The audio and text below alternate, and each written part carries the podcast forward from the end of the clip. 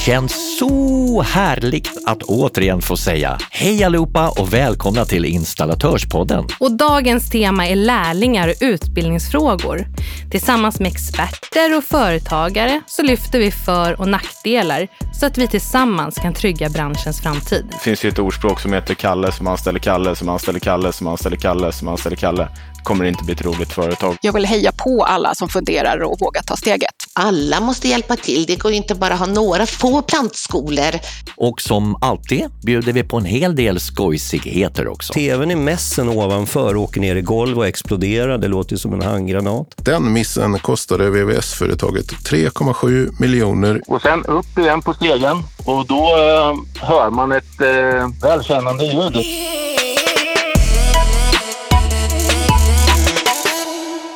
Nu ska vi ta och rätta ut alla tänkbara frågetecken som du möjligtvis har kring lärlingar och lärlingssystemet. Och till vår hjälp har vi förstås kallat in lite gäster som ska hjälpa oss med det här. Välkommen hit, säger vi till Andreas Lavrell som är VD för Nytorps Rör, eller Nytorp Energy Group som ni nu heter.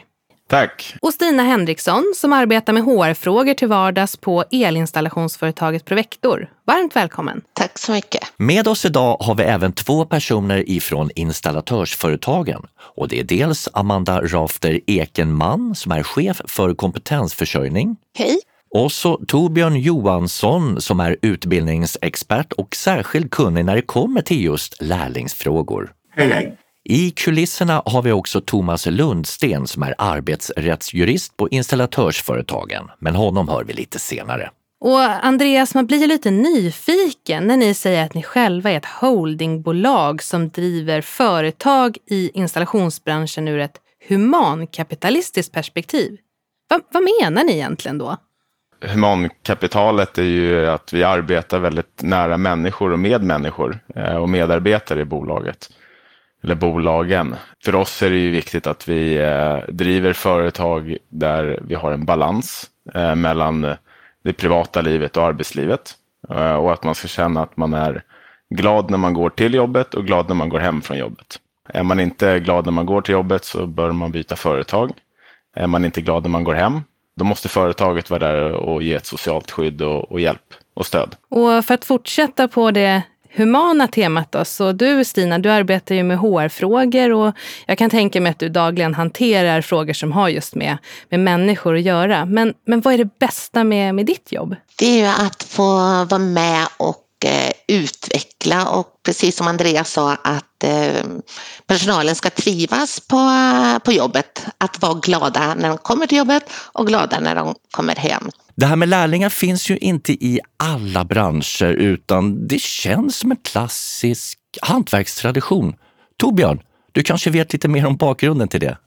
Traditionsenligt har det varit att parterna på arbetsmarknaden har ett stor, stort inflytande i eh, utbildningssystemet just för eh, hantverkssidan. Och då är det väl framförallt LO och Svenskt Näringsliv som det heter nu. Redan på Saltsjöbadsavtalet i 1938 tror jag hade, var utbildning en väldigt stor fråga för hur man skulle organisera utbildning så det passade marknaden. Så det är en lång, lång tradition eh, för svensk arbetsmarknad med lärling. En lärling är i alla fall en person som alltid är under utbildning. En lärling är en person som inte har nått upp till den här yrkesarbetarstatus då, utan man har en bit kvar då för att nå självständighet liksom i yrket. Vår bransch har en lång tradition av att ta in lärlingar otroligt mycket av eh, det lärandet som sker i branschen sker på våra företag. Och vi tar ett väldigt stort ansvar. Vi pratar om APL och vi tar emot prao och det är lärlingar och det är LIA. Så det finns en väldig tradition och vi kan det här. Eh, branschen anser inte att eh, personerna som kommer ut i gymnasiet är färdiga, utan de behöver gå under upplärningstid för att lära sig det som man ska kunna för att sen kunna gå ut och vara en självständig person i våra yrken. Så det är en superviktig del och det är vi bra på och branschen tar ett otroligt stort ansvar här. Till er alla, ni som är företagare och arbetar nära era medarbetare dagligen. Vilka är era erfarenheter av att ta in lärlingar? Jag ska börja med dig Andreas. Nej, mina erfarenheter är eh, generellt sett bra.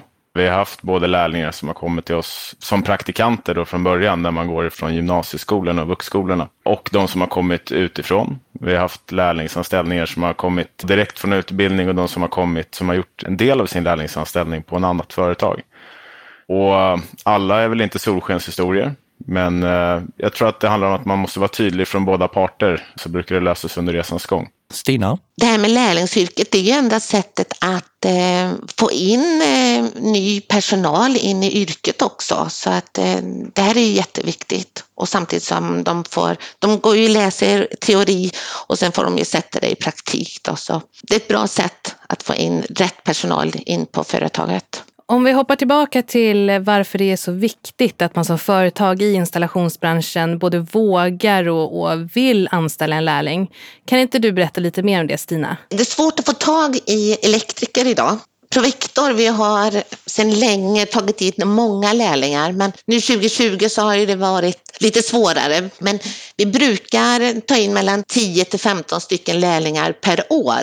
Och jag satt och räknade här innan. Från eh, födda 96 fram till 02 så har vi 35 stycken ungdomar i företaget. Då. Så det är ett sätt att vara med att eh, utvecklas och forma branschen med den nya tekniken. Vi har ju många som har varit med länge men vi behöver även få in eh, nya krafter som kan ta till sig den nya tekniken. Då. Sen har ju vi även ETG-skolor i vårt område som finns i Mariestad och Skövde. Och det är ett väldigt bra sätt att få in eh, ungdomar i yrket också. Lite lättare att anställa som arbetsgivare. Då. Ja, ur ett eh, längre perspektiv så är det nog ett måste för branschen att leva vidare, rent krasst. Och eh, får vi inte ut lärlingarna i, i, i arbete på företagen så kommer ju hamna i omställningskostnaderna på kommunen, vilket ingen tjänar på. Så att, eh, därför är det viktigt att vi som, vi som företag är med och, och, och, driver frågan framåt. Och vi gör det väldigt bra som, som Amanda är inne på. Eh, och vi är väldigt engagerade och har ett, ett bra system för det. Men vi, behöver, vi är så många företag så vi behöver bli fler. Amanda, ETG, vad är det för något? Vi har ju två gymnasiekoncept för att vi vill eh, i vår bransch säkra kvaliteten i utbildningarna som finns. Vi har ett på elsidan och det är ETG College som det kvalitetskonceptet kallas. Och där vi som bransch har gått in och bestämt vad är det man ska kunna. Man ska klara av den här praktiska installationsväggen och när man klarar det så kan man sätta check på att eh, man kan det som en installationselektriker ska kunna.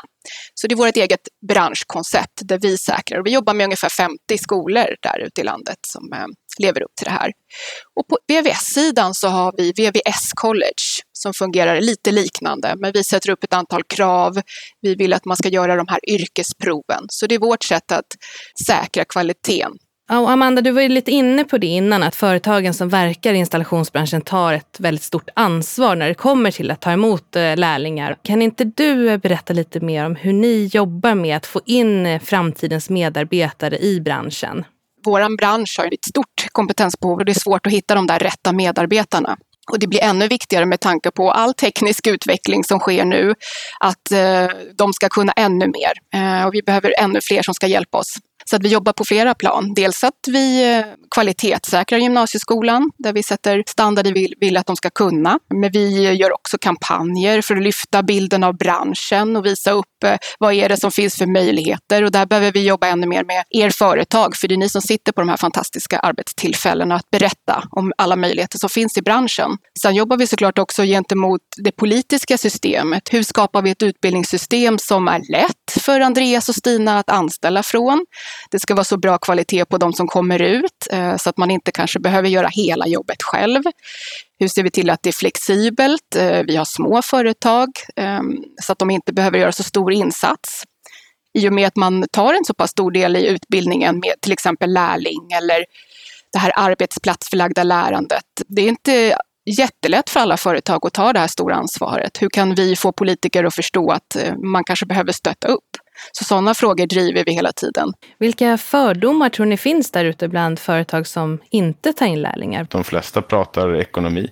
Att de eh, ser att det är en, en kostnad för företaget. Eh, Medan vi företag som, vi är väl ett mellanföretag. Vi har ju faktiskt råd att se det som en investering i företaget. Medan en till tremansföretagare så blir det väldigt kostsamt. Har du samma uppfattning Stina? Ja, det stämmer. Men samtidigt så lär de sig ju otroligt fort när de kommer ut och de har ju faktiskt gått på praktik på företagen också. Så att det hänger ju på hur vi utbildar dem under sin praktiktid också, eh, hur kostnaderna och sånt blir för företagen. Så att vi som arbetsgivare har ju ett jättestort ansvar i det här också och framförallt som du är inne på Andreas, att alla måste hjälpa till. Det går ju inte bara att ha några få plantskolor bland oss eh, arbetsgivare utan hjälps alla åt så får vi ju fler som hjälper till och utvecklar. Jag vet att du är väldigt engagerad i skolor nära dig till exempel. Då kan ju du påverka innehållet och det blir ju förhoppningsvis bättre utkomst av de elever som kommer ut och hamnar hos er sen i slutändan. Så att, eh, att engagera sig lönar sig. Från min egen verksamhet på elsidan så hade vi ett möte för två veckor sedan där vi pratade om vidareutbildning för våra elektriker. Och de pratade om solceller, de pratade om billaddare och här har vi ju som företag ett, ett jätteverktyg att faktiskt anställa lärlingar som har, går den här nya tekniken i skolan redan. Där vi egentligen behöver utbilda våra befintliga elektriker som inte lärde sig det här i skolan. Men idag i skolan så lär man sig lite mer om ja, men laddtekniken och, och solcellerna. Så att det finns en jättefördel där att hämta från skolorna. Nu när du har lyssnat till de här fantastiska företagarna, Amanda, har det tänts något ljus inom dig som du tar med dig i ditt fortsatta arbete? Jag vet ju både Andreas och Stina är superengagerade i eh, utbildning på alla sätt, vilket jag gissar också gör att ni kan eh, få väldigt bra kompetens tillbaka. Ehm, jag vet att ni båda har berättat om personer som har slutat och kommer tillbaka till exempel eh, för att man trivs så bra. Så att det lönar sig att engagera. Våra företag tar ett stort ansvar, men eh, när det funkar bra så får man ju väldigt mycket tillbaka också. Och jag vill slå ett slag för att fler företag engagerar sig och tar emot. Vi behöver, vi behöver det för att branschen ska få den kompetens eh, som behövs. Vi har ju sett en, en kraftig dipp under förra året när det kommer just till lärlingar som man då kan koppla till corona. Att man kanske inte vågade eller hade möjlighet att ta in lärlingar. Och vi hoppas ju såklart att de här siffrorna ska vända uppåt igen. Torbjörn, har du hört någonting, du som har lite mer örat mot marken? Det vi har nu är väl att eh, företagen har börjat komma tillbaka till full produktion och att det börjar se väldigt bra ut igen och, och man har väl en, en relativt god orderstock eh, på de flesta ställen. Så att vi hoppas ju på att det kommer att återgå till normalt och vi tror till och med då att det finns ett uppdämt behov framöver som kommer att göra att även de då som kanske missade delar i sin utbildning eller inte fick någon lärlingsanställning nu kommer då att komma tillbaka. Problemet är ju fortfarande smittspridningen är hög i samhället och företagen vill ju begränsa de här personliga kontakterna och sådär och, och ta in praktikanter och lärlingar då under den här perioden har ju såklart varit svårt. Andreas? Ja, det är som Torbjörn säger, vi pratar pandemin här eh, med att ta in praktikanter och lärlingar. I våra branscher så arbetar ju en lärling eller en praktikant inte självständigt, utan man åker oftast i par om två, speciellt då inom serviceverksamheten. Och där måste man ju, man måste ju någonstans göra en, en avvägning där som företag. Ska vi verkligen sätta en person en halv meter från en annan person i en bil under en pandemi där man normalt sett inte umgås på fritiden eller är i samma familj. Så den har ju slagit hårt mot praktikanter och lärlingar också. Så det är inte bara orderstockar och affärer utan det är även i form av smittspridningsåtgärder. Jag undrar, om man som företag, vi vill ju att fler ska ta emot lärlingar. Vad, vad är insatsen som företagare för att ta emot den där lärlingen? Vad behöver ni göra med handledare till exempel? Eller vad är arbetsinsatsen egentligen under en hel lärlingsperiod? Man behöver dels ha en handledare som är pedagogisk och duktig, som också accepterar den ansvarsrollen han eller hon tar. Sen behöver man också göra lite avstämningar och se hur långt har man kommit i utvecklingen. För vi pratar ju att som på VS-sidan så har man ju fyra steg där man ska klara fyra delmoment. Och någonstans har det att göra med ett engagemang ifrån företaget. Det är väl det som är det som behövs till för att ta emot en lärling. Engagemang och lyssna och förstå att alla har olika utvecklingsfaser. Och Stina, hur ser du på det? Ofta så anställer vi de som har varit eh, praktikanter hos oss. Då. De känner till företaget när de kommer. De, eh, vi har tagit på dem provektorkläder så att eh, de är en av oss, det är viktigt. Och sen just det att man har handledare eller fadder som tar sig an dem lite. Och sen så gör vi avstämningar som du säger där Andreas. Sen så har vi någonting som på företaget, vi har farsans tavlor kallar vi detta. Där man får göra ett litet prov då när man har gått eh, ett tag för att få lite stöttning och sånt också under resans gång. Men det är viktigt att de får prova på fler saker och gå med fler personer. Det funkar väldigt bra. Man märker tidigt om de passar för yrket eller inte. Andreas, du har ju länge arbetat med VVS men har ju breddat verksamheten nu eh, att även omfatta el. Och eh, jag har förstått att du upplever att det finns stora skillnader i hur man hanterar lärlingar på de olika avtalsområdena. Jag tänker om du har någon fråga där som du skulle vilja ställa till vår arbetsrättsjurist som kommer in här alldeles strax. Provanställning är en, en del och det här är ju en på vs-sidan så har vi sex månaders provanställning för lärlingar. Och det gör att praktikanterna som Stina pratade om, som man har haft i företaget i tre år, de har man varit med och format. Det gör att de är enklare att anställa som lärlingar. Eh, men det finns även lärlingar som kommer utifrån, som inte har någon anknytning till företaget, som man också behöver tänka på och se till att få in i företaget. Och de kan ha kvaliteter som, som vi känner att ja, men det här behöver vi verkligen ha. Det kan ju vara de som har yrkesväxlat exempelvis.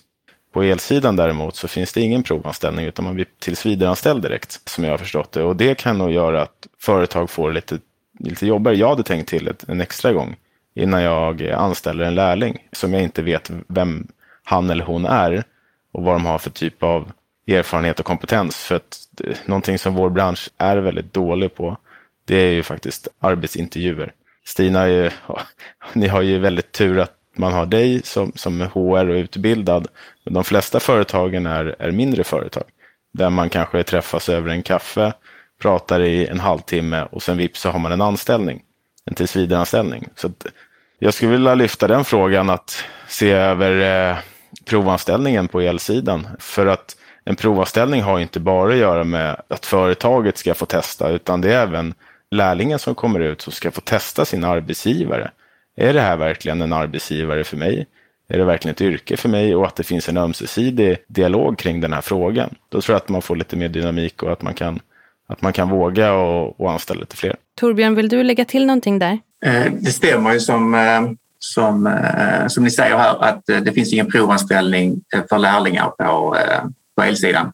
Men det finns något som kallas en sån här 720 timmars prövotid Eh, men dock krävs det en förhandling med facket och som vanligt när man ska avsluta tillsvidareanställningar. Så det, det stämmer. Där är det många företag som påpekar just det här med möjligheten till provanställning skulle kanske underlätta att våga anställa ytterligare ungdomar i branschen. Eller yrkesväxlare då, som, som också är en stor del. Vi ser ju nu att, att kanske över 30 procent av de som kommer in i branschen kommer från en annan bakgrund och har en annan utbildning sedan tidigare så att de är lite mer mitt i livet, att de är yrkesväxlar. Då låter det som att det är dags att välkomna arbetsrättsjurist Thomas Lundsten. Hej på dig! Hej, hej! Vad har du för tankar kring de skillnader i kollektivavtalen som Andreas nyss nämnde? Ja, han nämnde ju provanställning som, som en huvudfråga så att säga, men det är klart att det finns många andra skillnader också i kollektivavtalen. De här avtalen har ju levt sina egna liv och de har ju inte samordnats på något vis tidigare historiskt. Det har ju varit olika parter som, som har ingått dem. Nu är vi ju på arbetsgivarsidan under samma paraply så att säga, så att nu ser vi ju på ett tydligare sätt fördelar och eh, kanske svårigheter i de respektive kollektivavtalen och eh, det är egentligen först nu då som vi kan säga att vi kan börja jobba för att få de här att samverka med varann lite mer. Men om man tänker på det här som Andreas var inne på, att man gärna vill eh, känna på lite, både som arbetsgivare och arbetstagare, men att man då får en fast anställning, en tillsvidareanställning på en gång. Finns det någonting man kan göra för att komma runt det? Eller är det, är det det som gäller, att man anställer någon på samma premisser som någon annan? Ja, när det gäller provanställning så finns ju det begreppet även i kollektivavtalet. Det finns ju för det första så finns det ju lagen och sen har vi då särregleringar i kollektivavtalen för respektive branscher. Då. På teknikinstallationsavtalet, i det avtalet så har man ju då en praxis eller man har använt sig av det här med provanställning betydligt oftare än till exempel på installationsavtalet. På installationsavtalets sida har det då utarbetats en praxis som gör att man i undantag använder sig av provanställning och eh, man har varit överens om det mellan parterna. Då. Så det är betydligt eh, mer sällan och det är klart, då är det inte lika lätt att vara flexibel. Och det gäller ju som han sa att eh, det gäller ju åt båda håll. Arbetstagaren känner sig mer bunden vid sin arbetsgivare och arbetsgivaren är ju samtidigt mer bunden vid sin arbetstagare. Mm. Ja, det är inte helt okomplicerat när man dessutom behöver förstå de juridiska aspekterna för att göra rätt. Men eh, som tur var för alla er som är medlemmar i installatörsföretagen så har ju ni fantastiska regionala företagsrådgivare att höra av er till. Så att kontaktuppgifterna hittar ni på in.se om ni behöver prata mer med någon om det här. Så hur ska vi nu få företagen att plocka in lärlingar? Om man tar in en yngre lärling då, som är relativt oprövad så, så finns det ju ändå alltid någonting man kan fråga om. De har varit och gjort en praktik under sin skoltid kanske. Det ska finnas en utsedd handledare för den praktiken som mycket väl känner till den här personen. Amanda? Jo, men det handlar nog mycket om, funderar du på vad du behöver för typ av kompetens, att det är nog dags att engagera sig i, i skolan och prova att ta emot en lärling blir det fel så blir det fel, men oftast får du väldigt mycket tillbaka. Du har möjlighet att forma en medarbetare precis som du vill. Det är också ett sätt att få in nya medarbetare i vår bransch, att det är otroligt viktigt. Så jag vill heja på alla som funderar och vågar ta steget. Hör av er till oss på installatörsföretagen om ni behöver tips, så kan vi hjälpa till med det. Våga köra på, Andreas. Jag skulle säga att, eh, inne på Amandas spår där, att det finns ju ett ordspråk som heter Kalle som anställer Kalle, som anställer Kalle, som anställer Kalle, som anställer Kalle. Det kommer inte bli ett roligt företag och utvecklande företag. Så att eh, se till att anställa en Nina och en Fredrik också. Varför ska man ta klivet, Stina? Det är viktigt att få in ny kompetens, nytt tankesätt i branschen så att eh, jag tycker definitivt att man ska satsa på att ta in lärlingar. Torbjörn? Eh, att få in nya personer, alltså det gör ju att man utvecklas som företag och de här ungdomarna kommer in med helt nya tankesätt och andra kompetenser. Vi pratar ju vissa tekniker och sociala medier och så som en, som en marknadsföringsgrej och så också. Så jag tror att eh, alla företag mår bra av att eh, föryngra och ta in lite nya, nytt blod i gänget som finns på firman. Så att säga. Så det är bara att våga och kör på. Eh, våga satsa vinn. Tack för att ni alla var med i Installatörspodden. Och Thomas, du hänger kvar. Och vår nästa programpunkt är Tre snabba. Ja, och nu kommer det gå undan när ni får ett axplock av vad som händer i branschen just nu och vad det snackas om. Med oss har vi chefredaktören för tidningarna Elinstallatören och VVS Forum, Fredrik Karlsson. Nummer ett. Grossisterna snackar man mycket om i branschen. De är under press. Det finns ett tryck, näthandel och stora byggföretag som vill gå direkt till leverantörerna. Prissättningen har det också blivit en del diskussion om.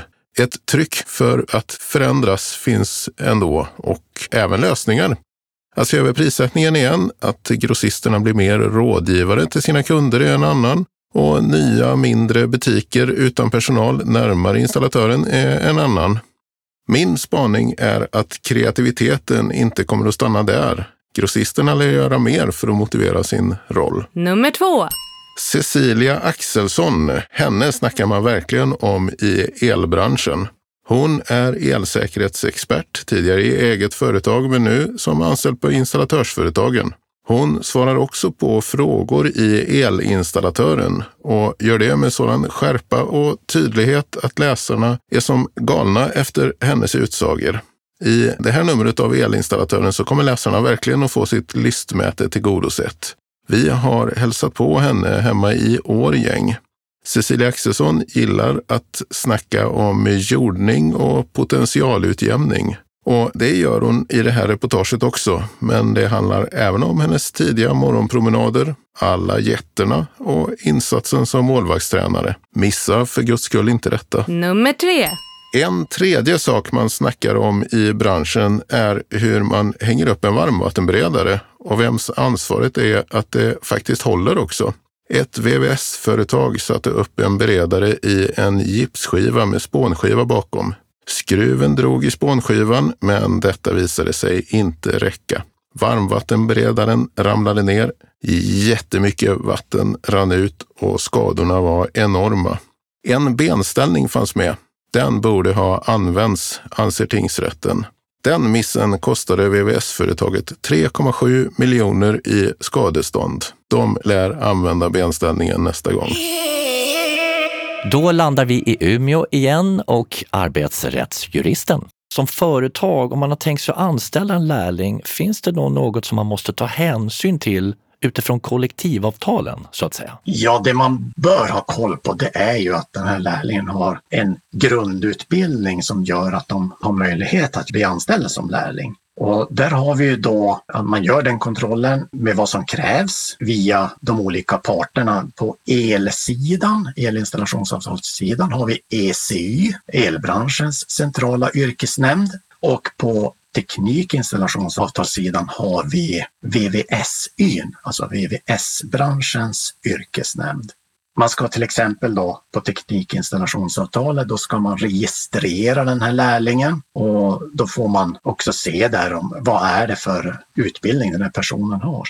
Det kan ju vara så att om man bara går in och anställer en person utan att kontrollera att de har grundläggande kraven, ja då kommer det att finnas med krav då på att man som arbetsgivare ansvarar för att den här personen uppfyller utbildningskraven på något vis. Gå någon extra kurs, gå någon extra utbildning. Så det kan ju vara en tråkig konsekvens om man inte har kollat upp de här sakerna innan. Stort tack för att du var med Thomas. Och tack ska ni ha för att jag har fått vara med. Som installatör går det inte alltid som man har tänkt sig och det är ju en del av charmen med yrket. Och oftast är det ganska kul att få berätta och höra om det i efterhand. Därav programpunkten Oj, vad hände där? Och vi inleder med Håkan Svanström på Svanströms El och VVS. Jag var ju eh, elektriker ombord på fartyget Älvsborg som låg vid Muskö. Ett ganska stort fartyg, minutläggare, 100 meter långt och en besättning på 100 personer ungefär. Och jag var en av fyra elektriker ombord. Och eh, när man tillhör elgänget då har man ju ansvar för eh, några olika eh, utrustningar ombord som ska startas upp varje morgon när man ska iväg ut på ett uppdrag till exempel. Jag kommer tillbaks till fartyget, jag har varit på Permis på natten. Vi är några stycken som varit ute på en sväng. Och eh, går på mitt pass en timme senare då efter att jag kommit ombord. Och mitt uppdrag eh, är att koppla upp gyrokompassens funktioner upp till bryggan. Och den här eh, utrustningen sitter nere i en mäss där det ligger massa folk och sover. Och då tänkte jag så här att den här morgonen att nej, jag ska inte väcka de andra, jag ska inte tända lyset utan jag ska jag öppnar den här dörren och så slår jag om de här strömbrytarna och kopplar upp funktionen till bryggan så, så är det väl frid och fröjd. Det som händer eh, när jag öppnar den här dörren då och sträcker in handen är att jag tar ju fel strömbrytare. Jag stänger ju av den här gyrokompassen. Jag hör ju hur den går ner i varv i några sekunder. Och jag slår ju omedelbart tillbaks den här kontakten och så letar jag i mörkret efter den här andra kontakten som gör att man kopplar upp funktionen till bryggan. Så, och så tänker jag så här, fan ska jag säga till mitt befäl att jag råkade stänga av den här en sekund eller två? Ah, det är nog ingen fara, jag går och lägger mig. För sen var jag ledig då, kunde jag gå och lägga mig och vila. Eh, och var ju lite trött, då. jag har varit ute på natten en sväng. Då. Så nästa gång jag vaknar, det är ju då när eh, fartyget alltså studsar över ett grund eh, starkt utanför eh, Muskö. Då, och det är tjocka, det är dimma har jag fått höra i efterhand. Då. Så det var problem med navigeringen och då är ju den här gyrokompassen otroligt viktig. Så jag ligger alltså i bingen och jag hör hur tvn, de här gamla tjock-tv-apparaterna fanns ombord, och tvn i mässen ovanför åker ner i golv och exploderar. Det låter som en handgranat. Larmet på fartyget går, det är fullständigt kaos. Befäl med uppblåsta flytvästar springer ut. Och jag är då alltså jag är 18 år, då, eh, fullständigt skräckslagen. Jag tänker att herregud, har jag orsakat det här? Kom, vad fan kommer hända nu? Framgick det att det var du som hade kopplat ur gyrot? Nej, jag ska försöka göra en lång historia väldigt, väldigt kort här. Eh, det blir ju naturligtvis en väldigt, vi, vi går alltså på grund ganska rejält, trycker in botten, tankarna spricker, vi får boxeras loss och vi hamnar på Finnboda. Eh, när det varvet fanns då. Om man tar in alla på förhör den här morgonen då, eh, som har varit i tjänst. Alla utom mig. Det är jättekonstigt och jag kan än idag inte förstå varför eller vad det var som hände. Gamla lumparminnen, det är alltid lite kul, men kanske inte för Håkan i det här fallet då. Och det Magnus Jocko Andersson på Emrör i Linköping nu ska berätta är ju också roligt, men grymt obehagligt. Vi eh, skulle åka till en vattenskada i en, en musikaffär. De sålde högtalare och eh, skivspelare och grejer. Och eh, där hade ett avloppsrör spruckit längs med eh, själva stammen så eh, den är knuten till vatten där. Men inte något eh, äckligt än så länge. Och eh, jag fick ju klättra upp på en stege där gammal, och eh, såg av ett gammalt gjutjärnsrör. Och eh, vi hade budat hyresgästerna att de inte skulle använda bad eller avloppet. Jag upp där på stegen, rätt så högt i tak var det, och började kapa. Med mig hade jag en snickare som stod nere på golvet där och, och um, skulle vara behjälplig och lyfta ner det här. Så tog jag ett snitt till lite längre ner och fick bort hela den här gjutjärnsbiten till slut. Och sen upp igen på stegen och då eh, hör man ett eh, välkännande ljud när någon spolar i toaletten. Och jag stod ju uppe på stegen redan och fick all den här gojset eh, på mig. Snickaren där nere, han höll på att dö av skratt när jag stod där med papper och grejer i håret. Eh, men jobbet var jag tvungen att, att göra klart. Så, eh, Britt då i alla fall en sån här eh, stor sopsäck som jag klippte hål i för huvud och armar och sen klättrade upp igen ifall det skulle komma en sjuk till tänkte jag. Och när jag står där uppe igen och ska försöka få upp den ur huvudet så kommer ju en skölj till och den var lite värre än den första. Men då hade jag ändå en, en plastsäck på mig liksom. Men eh, det, vi fick ihop det. Då har vi angjort slutstationen för det fjärde avsnittet av Installatörspodden. Ja, och kontakta oss om du vill vara med eller om det är någonting som du tycker att vi ska ha med i den här podden. Det här är ju din podd. Det är branschens podd. Hur gör man då ifall lusten faller på och vill ta en kontakt med oss? Gå in på vår hemsida via im.se eller skicka ett mejl till info.im.se. Och följ oss gärna i sociala medier. Facebook, LinkedIn, Twitter eller Youtube. Om vi då slänger ett öra eller två in i framtiden, vad kan vi erbjuda i nästa avsnitt då? Mm, då är det fokus på arbetsmiljö och säkerhet. Det blir både högt och lågt där du kommer få lyssna till experter och företagare som pratar om elsäkerhet, säker el, säker vatten, safe construction, digital arbetsmiljö och mycket, mycket mer. Och vi är med all säkerhet tillbaka snart igen, så till dess, ha det bäst! Hej då!